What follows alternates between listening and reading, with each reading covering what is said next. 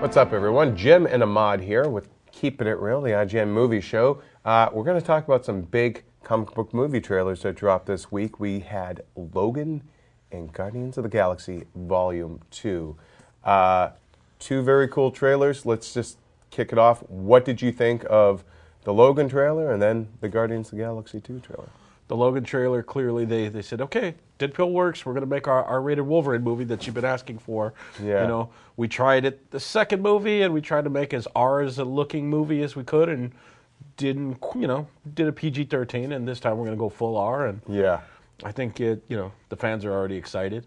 I think Claws through the head. That one. Yeah, I didn't see that coming. Um, yeah, Neither did he. yeah, clearly. And I, I think it should be interesting. I think Mangold probably has it in the right direction. Yeah. It'll be curious on the amount of changes from the Old Man Logan story and how much of that stays in the film. Right. But either way, if you set it in that kind of zip code, it, it should make for an interesting movie. What'd you think of the Guardians trailer? It was great. Yeah. Yeah. Yeah. It was, it was just enough to be like, okay, I'm excited again. Yeah. It was, Back on the Guardians hype train. It was a very, uh, you know, they're two incredibly different trailers, but both very effective in in doing what a trailer is supposed to do, which is get you hyped for that movie. Uh, I'm going to give the edge to the Logan trailer because I feel like it was, um, it was not what I was expecting. It was very haunting, provocative, sad, um, and the, just the use of the Johnny Cash cover of, of Hurt, uh, which is a nice nod because James Mangold, the director, did Walk the Line, the Johnny Cash biopic, but it, it just set it apart from all the other X Men movies and from other superhero movies. Yeah. Um, and uh, yeah, so I think my, my, my takeaway is that Old Man Logan and Baby Groot won the week. Definitely. Because the Guardians Volume 2 trailer was, it did, you know, just enough to kind of remind you, like, hey, you love these people, like that almost sort of um, uh, kind of uh, echoey version of Yeah. Hooked on a Feeling. And then just the payoff at the very end of Baby Groot on Rocket's shoulder. I'm like, That won everybody. Yeah. What, what is it about Baby Groot we love? I mean, he's adorable, know. but it's just, yeah.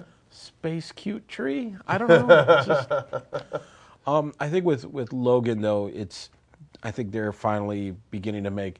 Hey, we're going to make a movie that's of a specific genre mm-hmm. that will have a superhero character in it, Yeah. and it not make a superhero movie and then figure out the genre second. They're making a drama. Yeah. and it just happens to have some superheroes that we're familiar with. It, it was, oddly enough, it, it felt more like an end of the world movie than X Men Apocalypse did. Oh, definitely. You know, just from that trailer, I felt more of like a sense of things are coming to an end than I did with like the world being blown up around you in, in the entirety of the X X Men Apocalypse movie and the trailer. But like, what were, um, you know, the the Logan trailer though also you know revealed uh, some elements and some things that we have been speculating on, and you know, just confirm some things like, you know, Professor X just being a shell of what he used to be. It's sad. Which we've seen in different forms. We've seen younger Professor X being a shell. Yeah. And then, you know, Logan kind of like, all right, come on, get off your ass. Yeah, And then kind of reeling it back in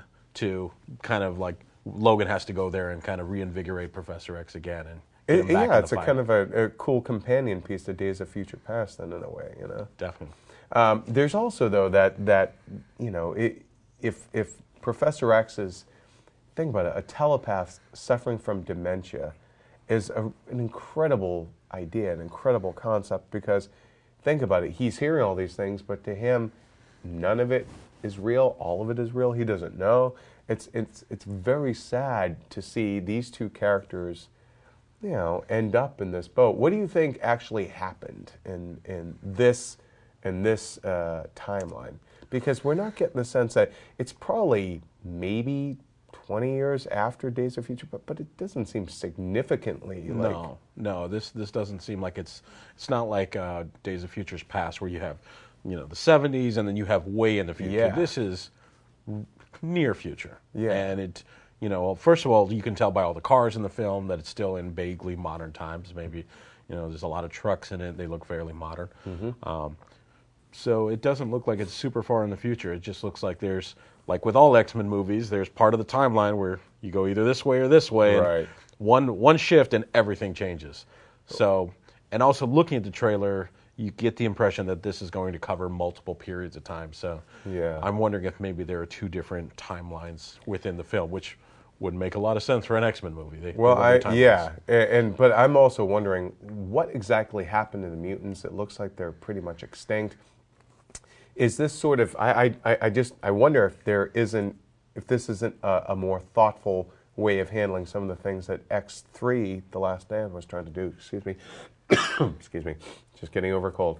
Um, you know, did, was there a virus that drove mutants extinct or somehow turn their powers on them? Um, something happened to Logan where his age caught up to him and his healing factor isn't working like it used to because now you see all the scar tissue. Yeah. And he's clearly, for a guy who's lived hundreds of years, all of a sudden things caught up to him real fast. It's kind of like the way like Mel Gibson suddenly aged like 20 years from 1998 to like 2005. I'm sorry, Mel. I'm just. It happens. Yeah. Yeah, I think I think definitely they can. I wonder if maybe they'll they'll tie it in with some of the things that were kind of happening in the last couple of movies. Like, hey, you know, we, we were working on this this cure and this virus and these same types of things that you've seen them do in the films, and like maybe it actually maybe Stryker was actually successful for once. Or uh, there's also though the uh, Essex Corp, uh, which we saw, I believe, teased at the very end of uh, X Men Apocalypse. So maybe they, yeah, maybe they pulled off something finally and did, you know, kill off the mutants. Um, it'll be interesting to see if if they're going to do this as almost sort of, and I know it's a different comic line, but like an Elseworlds thing of like. Well, this could be the future of the X Men, or maybe it's a possible future. Which it's looking very much like Old Man Logan, and Old Man Logan functions like an Elseworlds type of tale. Like, Yeah. hey, here's the United States as run by supervillains. Here are the little segments. It's like you know very similar to DC's Kingdom Come, Yeah. where this is not the future, but it's a possible future.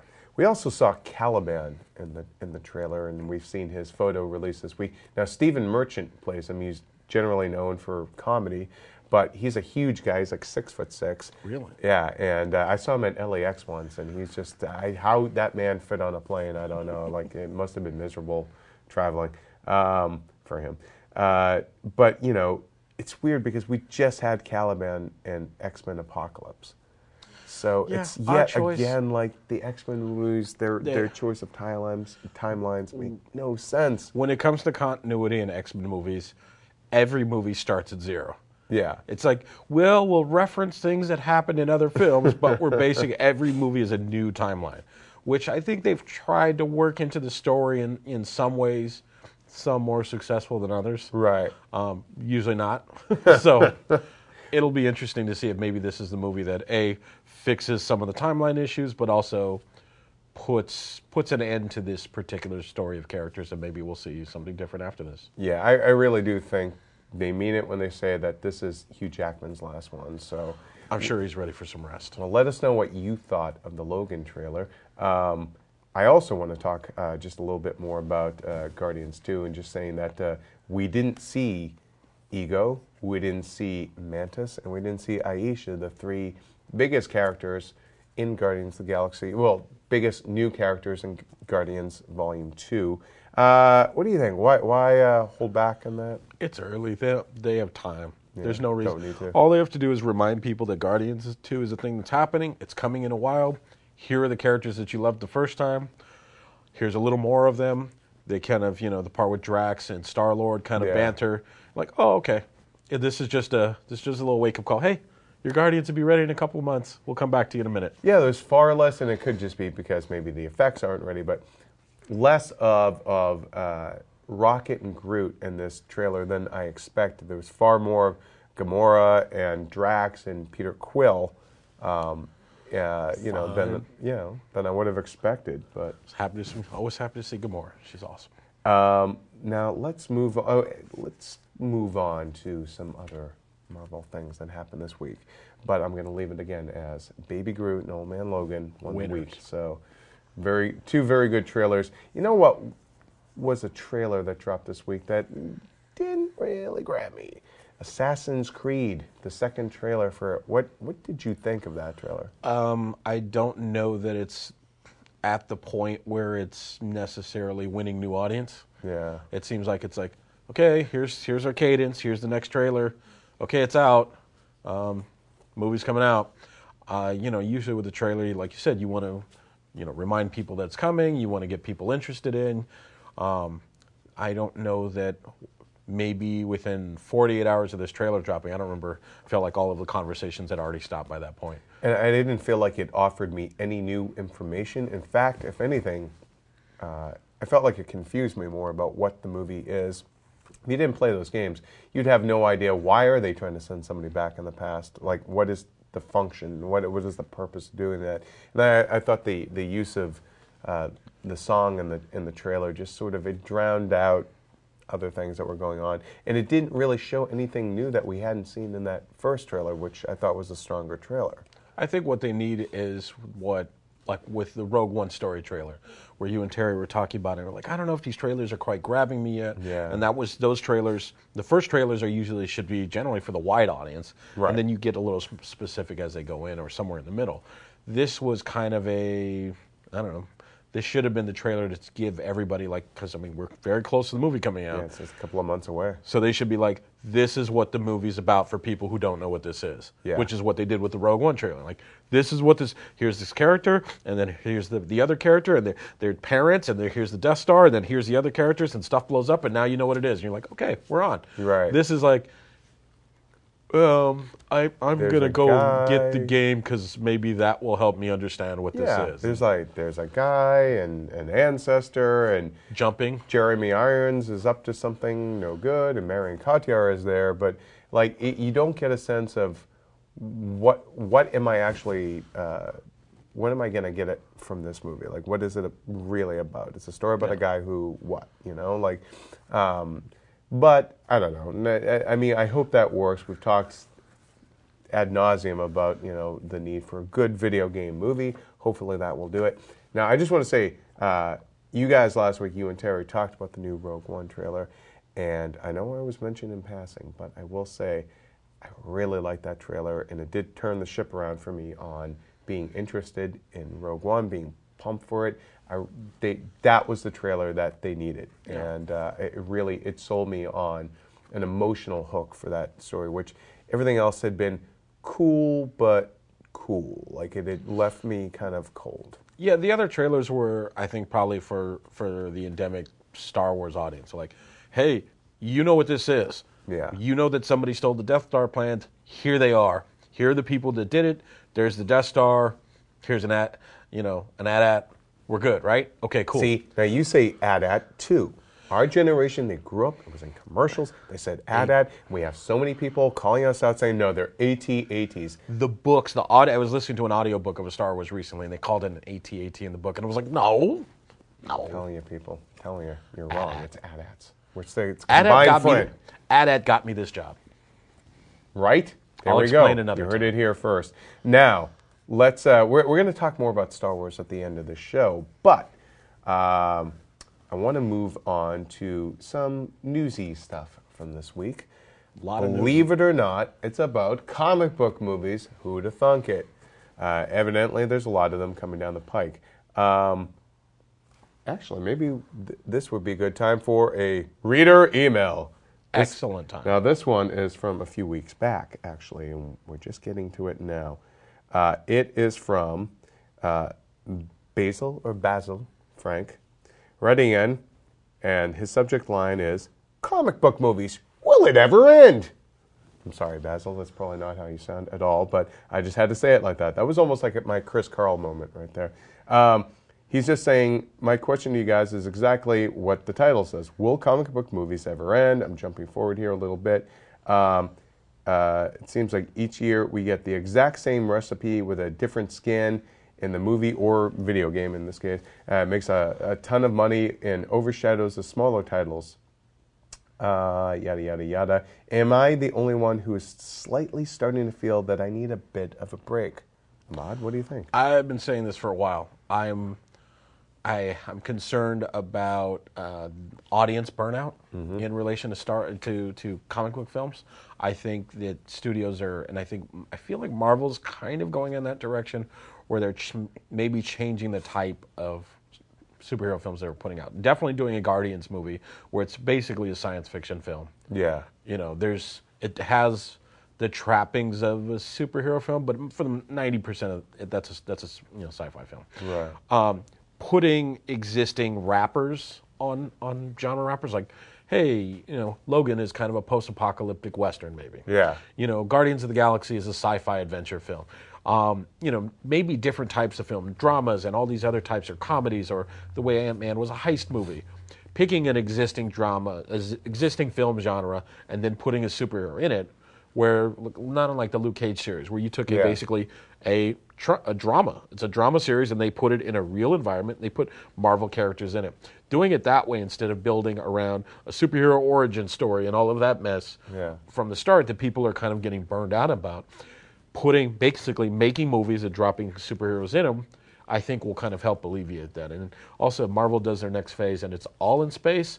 I think that gives people a little a little space from all of the different companies who are We've got Fox, we've got Marvel, we've got Sony, we've got Warner Brothers. Uh, Valiant is just itching to get a movie out there as well. There are and and then there's the uh, Hasbro kind of shared universe, Yeah. and even though those are toys, it's still in the same genre. Right. So there is definitely burnout waiting to happen, Yeah. and I think it, these studios are going to have to get smarter about making these types of films. Well, I, I- think on that uh, that tip, uh, Doctor Strange is going to be i- an interesting kind of litmus test because it is pushing the X, uh, MCU into you know the supernatural now and, and offering up like you know Inception style kind of visuals for for uh, a broad audience to kind of wrap their head around. Um, however, and I can say this, uh, Eric Goldman and I have both seen the movie now. His review will be going up. Uh, Sunday, like basically Saturday going to Sunday, uh, 12:01 a.m. Pacific time. We can both say that we liked it. We thought it was really good, but not great. Um, and I'll let him speak to the specifics of all that. But it is. It's got a lot of origin story stuff. There's, in some ways, it's refreshing that it's almost like Ant Man did. Kind of goes back to that Iron Man kind of like keep it simpler kind of thing. Yeah. Like for a movie that's so much about the multiverse and these other dimensions. A lot of it is people indoors talking too. like there's a lot of just like I'm in the hospital, I'm in the you know uh, in the monastery, I'm you know uh, I'm in the sanctum sanctorum. So it'll be interesting to see how audiences respond to that one. Um, uh, and I think on on uh, Basil's or Basil's uh, uh, question, I think even somebody like uh, Taika Waititi, who is directing Thor, Ragnarok, um, is is hip to that, and he recently said that he is trying to distance his film, which uh, I believe just wrapped filming, from the last two Thor films, um, visually going for more like the sci-fi fantasy art style of like the 80s and Well, the 70s if you look at the logo, the, when, when they came out with the revised logo, it looked like the Mega Man logo. It Yeah. looked like you know you had your little silver and your little gradient in there. It looked- Masters of the Universe vibe. yeah, or, or yeah. it had an eight bit feel to it. It was I was like when I saw that logo, I was like, he's doing something different with this Yeah, movie. Like, yeah. it, it, it looks interesting. Um, he also, you know, he has said a number of times, but he reiterated during this, uh, I believe it was a Reddit AMA, that he wants Thor to be cool, to be the center of attention. That uh, I think he said he's not going to be a lunk or a dullard. Um, do you think he's been a little harsh on the first two Thor films? No, I mean, I mean they're fine. I think I feel like they're maybe the least exciting of all of the Marvel films, but not the least interesting. The first Thor was fine. I think it was just the scale on some of. I mean, you had Earth and Asgard, and that that makes it a large scale movie. But as far as physical locations, the Earth location was tiny, and it, Yeah. it felt really small. It didn't feel like Thor's on Earth and he's getting into these large Earth things. It was like. Thor goes to Mayberry. It was just a Yeah. very, very small set, and it felt small. Yeah, it did. Um, where you know you look down a block and then there's like nothing past it. Yeah, he sa- he saved two blocks in you know Albuquerque, New Mexico. So, Yeah. you know. But whereas the second Thor looked a little bigger, the scope felt bigger. Yeah. Um, you know, I, I thought it was okay. Uh, The second Thor, I, but I think this, you know, seeing this other film, this this new uh, Thor three, it's the scope feels bigger. It feels like more of a galactic movie. It feels Yeah. very large, and and hopefully the inclusion of Hulk in it will make it a little even larger. And Yeah. this one, I'm actually I'm really looking forward to. Yeah, and that going back to uh, uh, Basil's question too, that you know that will offer people something new, and and you know it could it could get to the point where maybe Marvel is going to be sort of like Disney animation, where look we're inundated with animated films. Uh, and not all of them work. I mean, it took DreamWorks Animation a long time to become truly competitive with Disney. It took, you know, Illumination Entertainment um, uh, a little while too, but once they hit the ground running with uh, the Despicable, uh, the Despicable Me movies with the Minions and with Secret Life of Pets, you know, now they're competitive. Yeah. But I think at the end of the day, you have the standard bearer, you know, Disney Animation, uh, and then all the ones that compete with it, but not all Second of them hit. tier. And I feel like that's what it's basically now what we're dealing with in the comic book movie realm, which is you have Marvel and then you have all the other either pretenders to the throne or uh, would-be usurpers to the throne. Yeah. With DC obviously being the biggest one. They're sort of like Yeah. their DreamWorks animation. Well, there's there. I mean, at this part, just because uh, if you're looking at just starting with BVS, they're they're still at the beginning of this. Yeah. they're still in their Iron Man, Incredible Hulk phase of of their lineup. So, you know, they still have a long way to go. They still have Justice League and the Batman and Wonder Woman. Um, and other movies, which I'm sure will have dates that change because of just how this this is going to work. But um, they're they're it's it's too early to tell with DC. Right. But clearly they're they're right. You know, they're Yeah. right on the heels of Marvel, obviously, especially with box office. Um, now let's talk about some other Marvel and DC stuff going on. Uh, the Batman, the Ben Affleck solo film. Joe Manganiello, see Daniel Krupa. It's pronounced Joe Manganiello. I'm sorry, I'm all stuffed up. He this week. knows. He knows how to pronounce it. Uh, I don't think he does actually. um, but he said that filming, uh, he's playing Deathstroke. Uh, filming is going to start in spring 2017. Right around the corner, people. We're that close, that close to a Batman solo film. It's uh, Batman solo film in 2018. Sure, I'm I'm interested. I thought I will say it every time I'm on here. Is like I think thought Affleck did a great job as Batman. Yeah. and we already know that he's a competent director.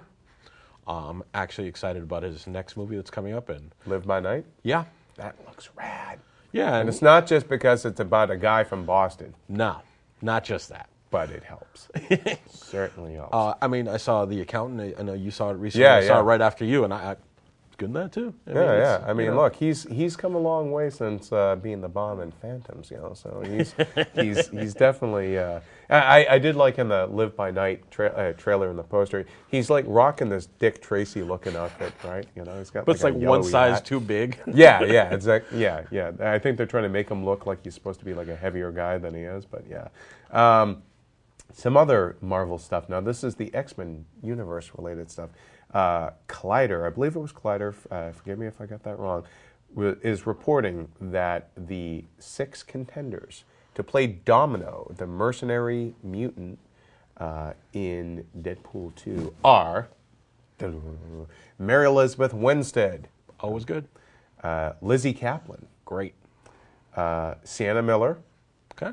Sofia Boutella, who we I Uh, just Star Trek. Star Trek Beyond. She played Jaylah, but she was also in Kingsman: Secret Service, the Razor Legs henchwoman, And she's going to play the mummy. and she's going to play the Mummy. Uh, we had her on our live stream at San Diego Comic Con. Very nice uh, young lady.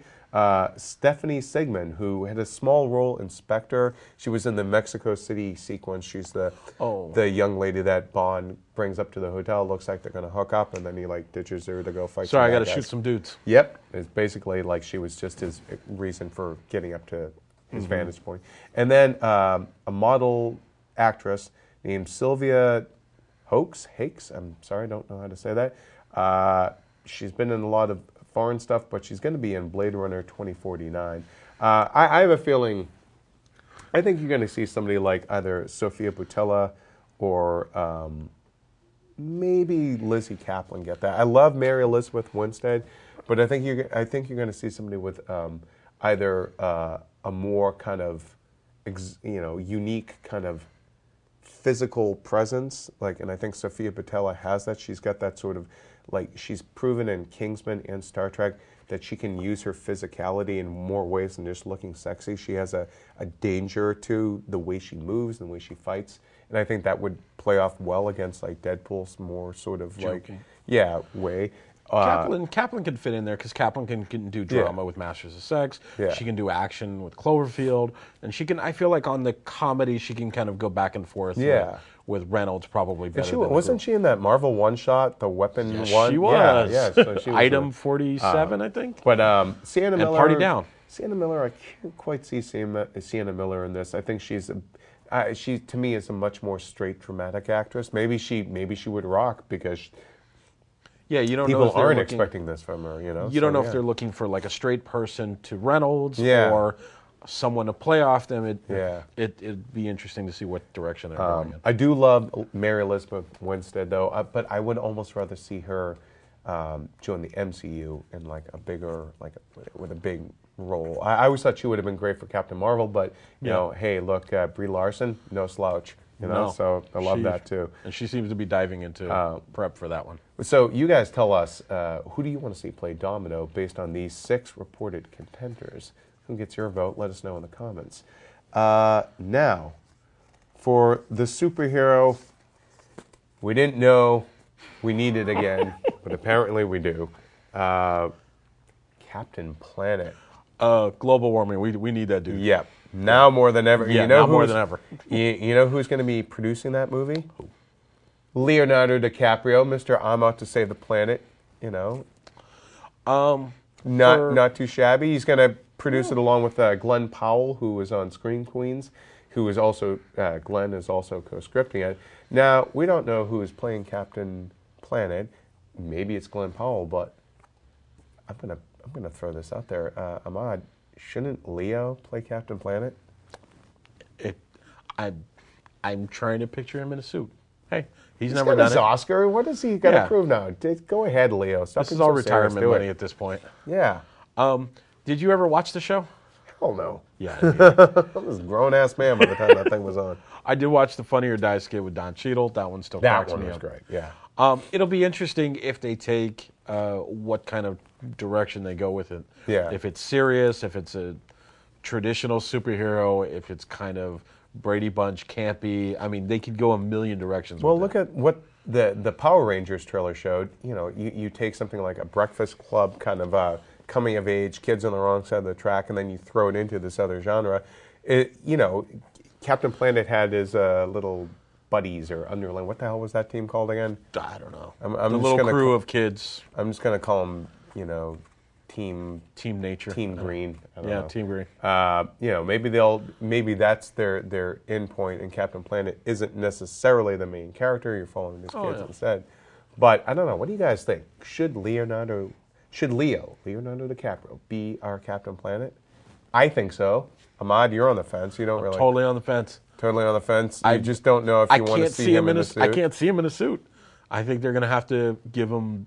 If he's Captain Planet, he's got to have some interesting outfit that he can put on and not look ridiculous.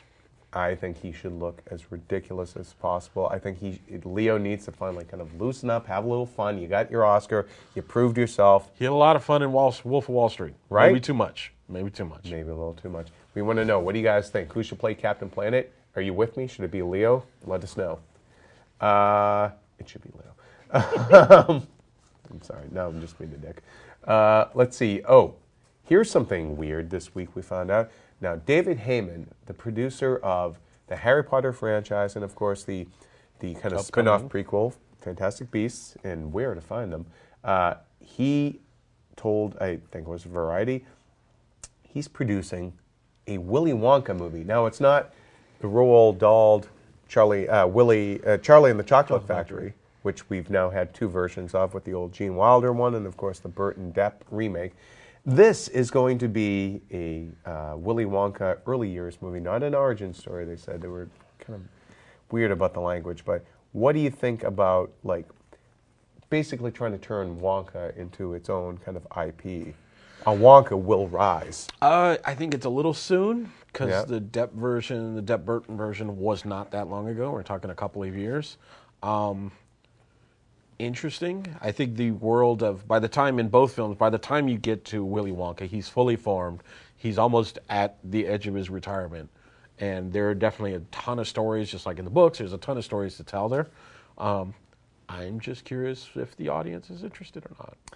I do wonder. Maybe part of it is, you know, from the producer of Harry Potter, gives it that bit more prestige and a bit more.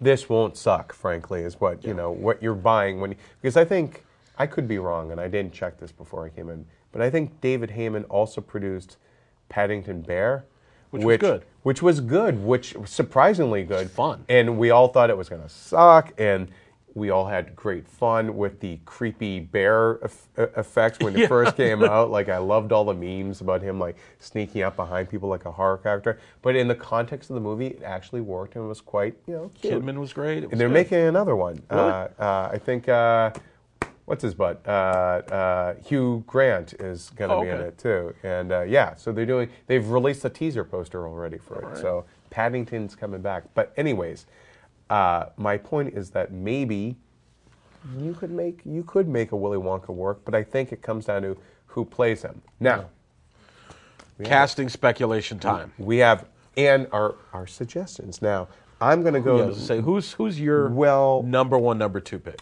I'm thinking David Heyman, and sure, this might not be the most imaginative leap here, but he did produce Fantastic Beasts and he did produce Harry Potter.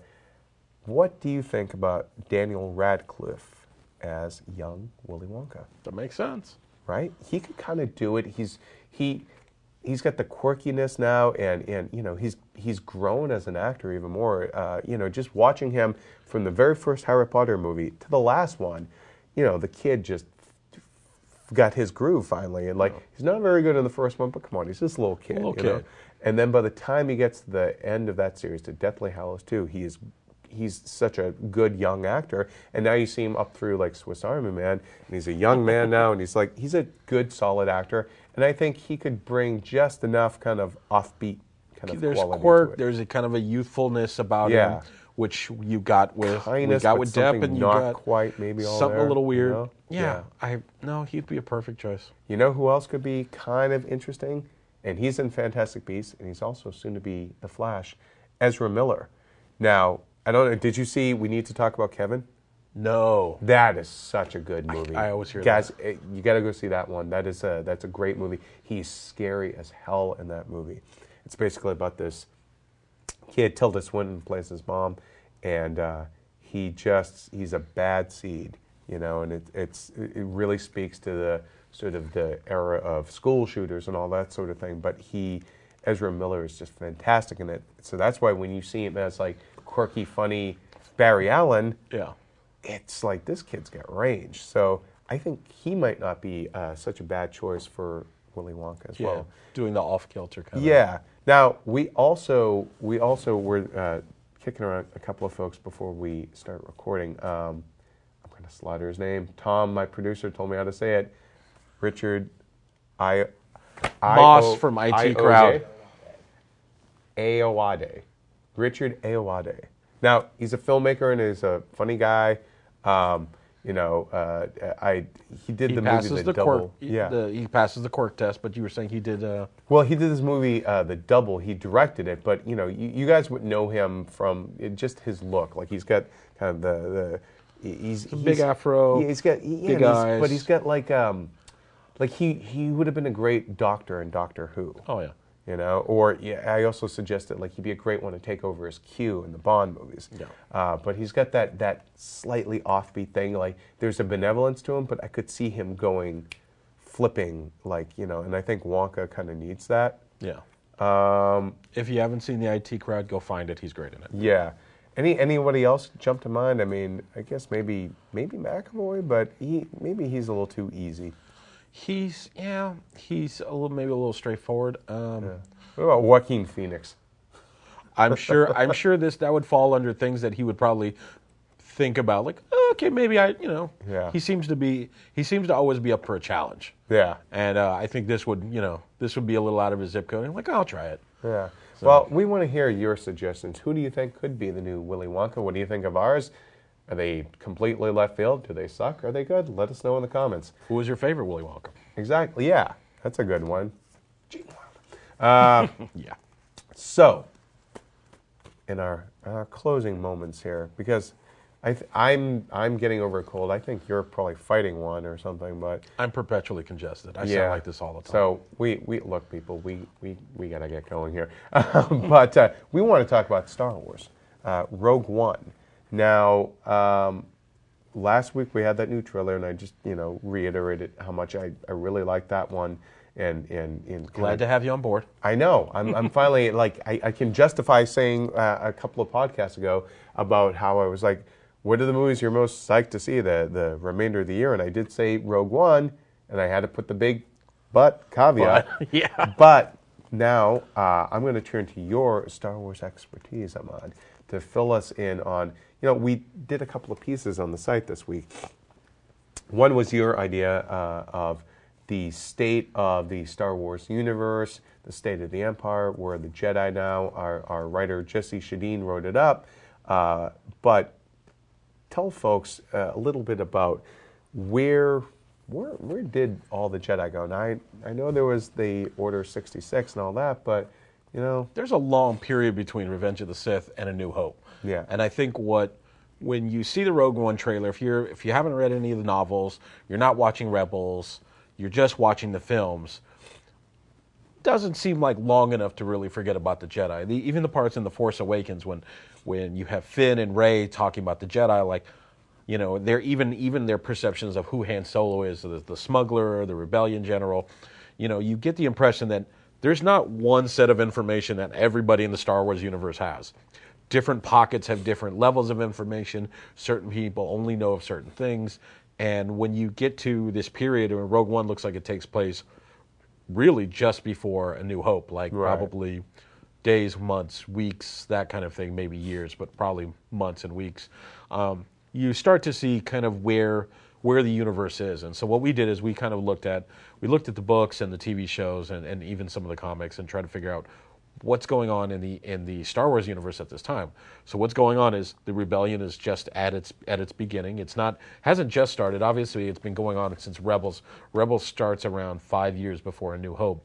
So in that period, the rebellion is getting is going from a bunch of separate groups, and you have Saw Gerrera's group, and they're basically terrorists, and you have the rebellion group with Bail Organa and, and, and Mon Mothma, and you have a bunch of splinter groups beginning to come together. So this is kind of in that period. Meanwhile, the Imperial, uh, the, the Galactic Empire is assembling. They've moved from the clones, who are kind of aging out because of the accelerated aging, and the clones are kind of going away, and they're just like, hey, join the join the empire. This is your time. Serve your serve your world. And you have you, the core worlds, which are the main worlds of the Star Wars universe.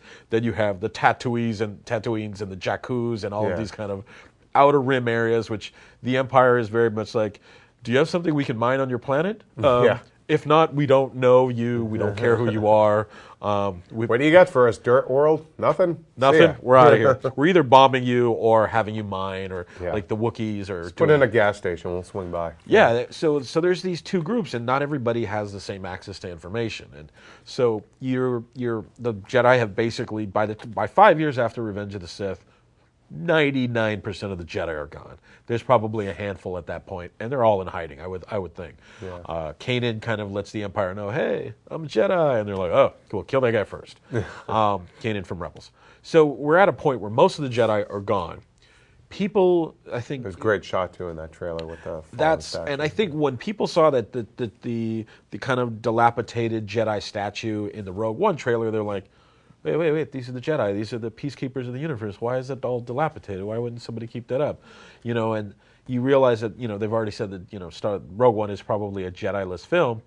Uh, you start saying, wait, wait, where are the Jedi? I mean, where you know where where are we in this? And what it looks like very much so is that people have not only not come into contact with the Jedi over these these last couple of years, people are at the point where they've been so out of touch with the Jedi that they're not even sure the Jedi are even real anymore. They're a myth, they're a fantasy, they're fairy tales, and they're their non-existence and their non-connection to most of the core, the outer rim worlds, like, hey, yeah, Jedi's are something I heard about, but I've never seen one. Yeah. This is like ten thousand people that were in one location on one planet. They're planet. like a chupacabra. Yeah, and they only went to areas where there was conflict. So if you weren't in any of those areas of conflict, you've never seen them, and you probably may have never even heard of them.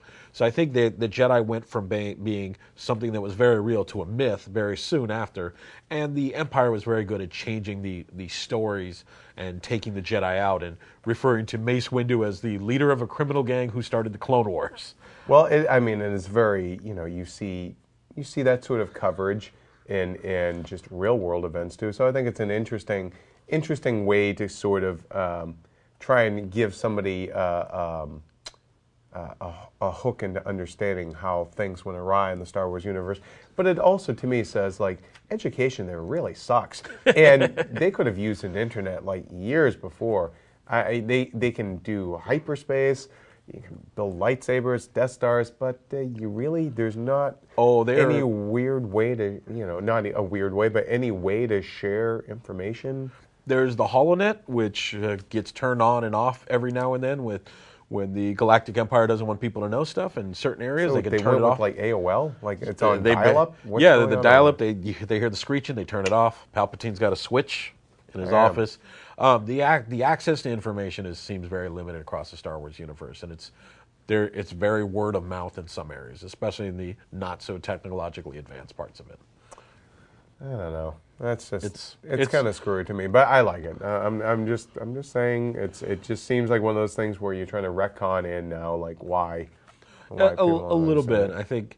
I think, although if you you know even in the first Star Wars movie, you know Han Solo knows they exist, but they the Jedi are becoming, and even in some of the the Senate scenes where they're like, even the Imperials are like, oh yeah, that hokey religion. They don't. Yeah, think well, of it Mister as Mister gets you know, choked out and yeah. reminded that the Force is real. Yeah. Um, but it's it's very much a like, yeah, yeah, yeah, it's a thing, but you know, whatever. Yeah. It's it's almost at the point where it's not real, or we're that the way people it. look at like New Age stuff from the '70s? I it's I think very much so. Oh wow! um, and then we found out some more stuff this week about Galen Erso and director uh, uh, Krennic? Krennic, um, uh, Orson Krennic. Uh, now, the Rogue One Catalyst prequel novel will cover their relationship more, uh, and it's going to kind of. It it really is drawing more uh, parallels to like the Manhattan Project and, the real world stuff. Yeah, it seems like um, uh, Galen Erso is kind of the architect of what I'm assuming is, is the, the turbo laser on the Death Yeah. Star. Not so much the architect of the entire Death Star project, but the architect around this particular laser. Because if you notice in the, in the first trailer, that's the only part that you see being constructed Right. or actually getting put onto the Death Star. It looks like everything else is pretty much done. So it sounds like it's kind of a race to make sure that that, that laser isn't operational in much the same way that the kind of Manhattan project was like. Right. We're, we're, we're making to, we're building this amazing, crazy, powerful weapon that will hopefully end all wars, which is what they said when they built the Gatling gun. And that didn't exactly happen. Yep. Uh, well, let us know your thoughts in the comments about Rogue One, what we've, you know, the state of the Empire uh, and how they're explaining away people not knowing about the Jedi. Let us know in the comments. Now, in closing, we just want to let you guys know this weekend, coming to theaters, Ouija, Origin of Evil, Jack Reacher, uh, Never Go Back, which is probably not a good title for a sequel when you think about it. You want people to go back to the movie. They should come back to theaters. And that just literally hit me. I'm like, that's a really horrible title for a sequel. Never go back. Wait, they listened to you. They didn't go, I guess. Should have just been called More Reacher. Uh, what else we got? Coming, up keeping up with the Joneses, and then um, uh, some s- uh, smaller films opening up in New York and L.A. is this critically acclaimed indie film called Moonlight, um, and then oh lord, uh, Um, the? Shin Godzilla got extended by Shin a couple God- more days. Yeah. So you might be able to see it this weekend. and then another film called The Handmaiden. So that's all stuff coming out uh, the theaters this week. Oh, and of course, uh, uh, Tyler Perry's Boo, a Medea Halloween. Uh, Halloween. You mean you scared me? You know that? More boo. um, now, uh, next week we're going to talk about, uh, of course, the box office. I am curious to see the Blumhouse uh, uh, uh, little. Is the magic jug- still there? Yeah, like you know they've. What was that deadline said? Did they pass two, I think two billion. two billion the box office? That's amazing. for for uh, like you said earlier, we we discussed this earlier, a strictly horror focused production company. Yeah, micro budget stuff. It's a really fascinating sort of machine. Horror has probably one of the best you know return on investment than almost any other genre. Yeah. they don't cost a lot to make. They don't cost a lot to kind of promote. You put the name out there, you go, and I mean, they, they the returns on those are generally enough to support all of these sequels for these movies. That oh, when you first see them, like, oh, that seems like a tiny little movie. Yeah. And then four Conjurings later, you're like, oh, well, I guess. Yeah, you and then the, the Purge and Paranormal Activity. I gotta say though, you know, I know he's not quite the the box office powerhouse that he used to be, but you know, Tyler Perry, uh, also his movies have made close to eight hundred million dollars. having your own studio helps. You know, so again, like another small budget, like just factory. targeted. Yeah, yeah, Yeah, you target you you make movies for for a specific audience, and you oh it's like the uh, um, Christian firefighter. Oh yeah, yeah, and, yeah, uh, yeah. I forgot which faith-based films. The kind of stuff, faith-based yeah. films where, where they, they target a specific audience, Yeah. they market to that specific audience, and that audience comes out and drove to specific locations. Right. It's- you know, you don't you don't see as much of that targeting in the way that everybody's trying to do these four tentpole gigantic movies right now. But Right. Uh, clearly, it's working for some people. It's going to be interesting to see too what sort of uh, box office uh, prowess Tom Cruise will have with a, a sequel that's getting pretty negative reviews. Like our own reviewer wasn't exactly nuts, but I found it fairly. Eh. Um, so it'll be curious. You know, Tom Cruise's stuff has never opened. Like it's opened, I think his biggest opening was around like 74 million. But yeah, I'll be curious to see. This, this movie's not going to do that. I mean, mm. Jack Reacher was kind of lucky it even got a sequel. So. I was surprised. Yeah. I mean, between that and Wick, Wick seems to be the two, the, the, the one that people talk about the most, people have the most affection for out of out of kind of two similar kind of big name Right. action movies because we don't see a lot of that style of action film anymore. Yeah. All right, guys, that's going to do it for this week's show. Send us your thoughts at keepingitreal at IGN.com. Follow us on Twitter at, at Ahmad Childress, at Jim Vejvoda. Terry should be back next week, I think. She's We'll off gallivanting around England. Yeah.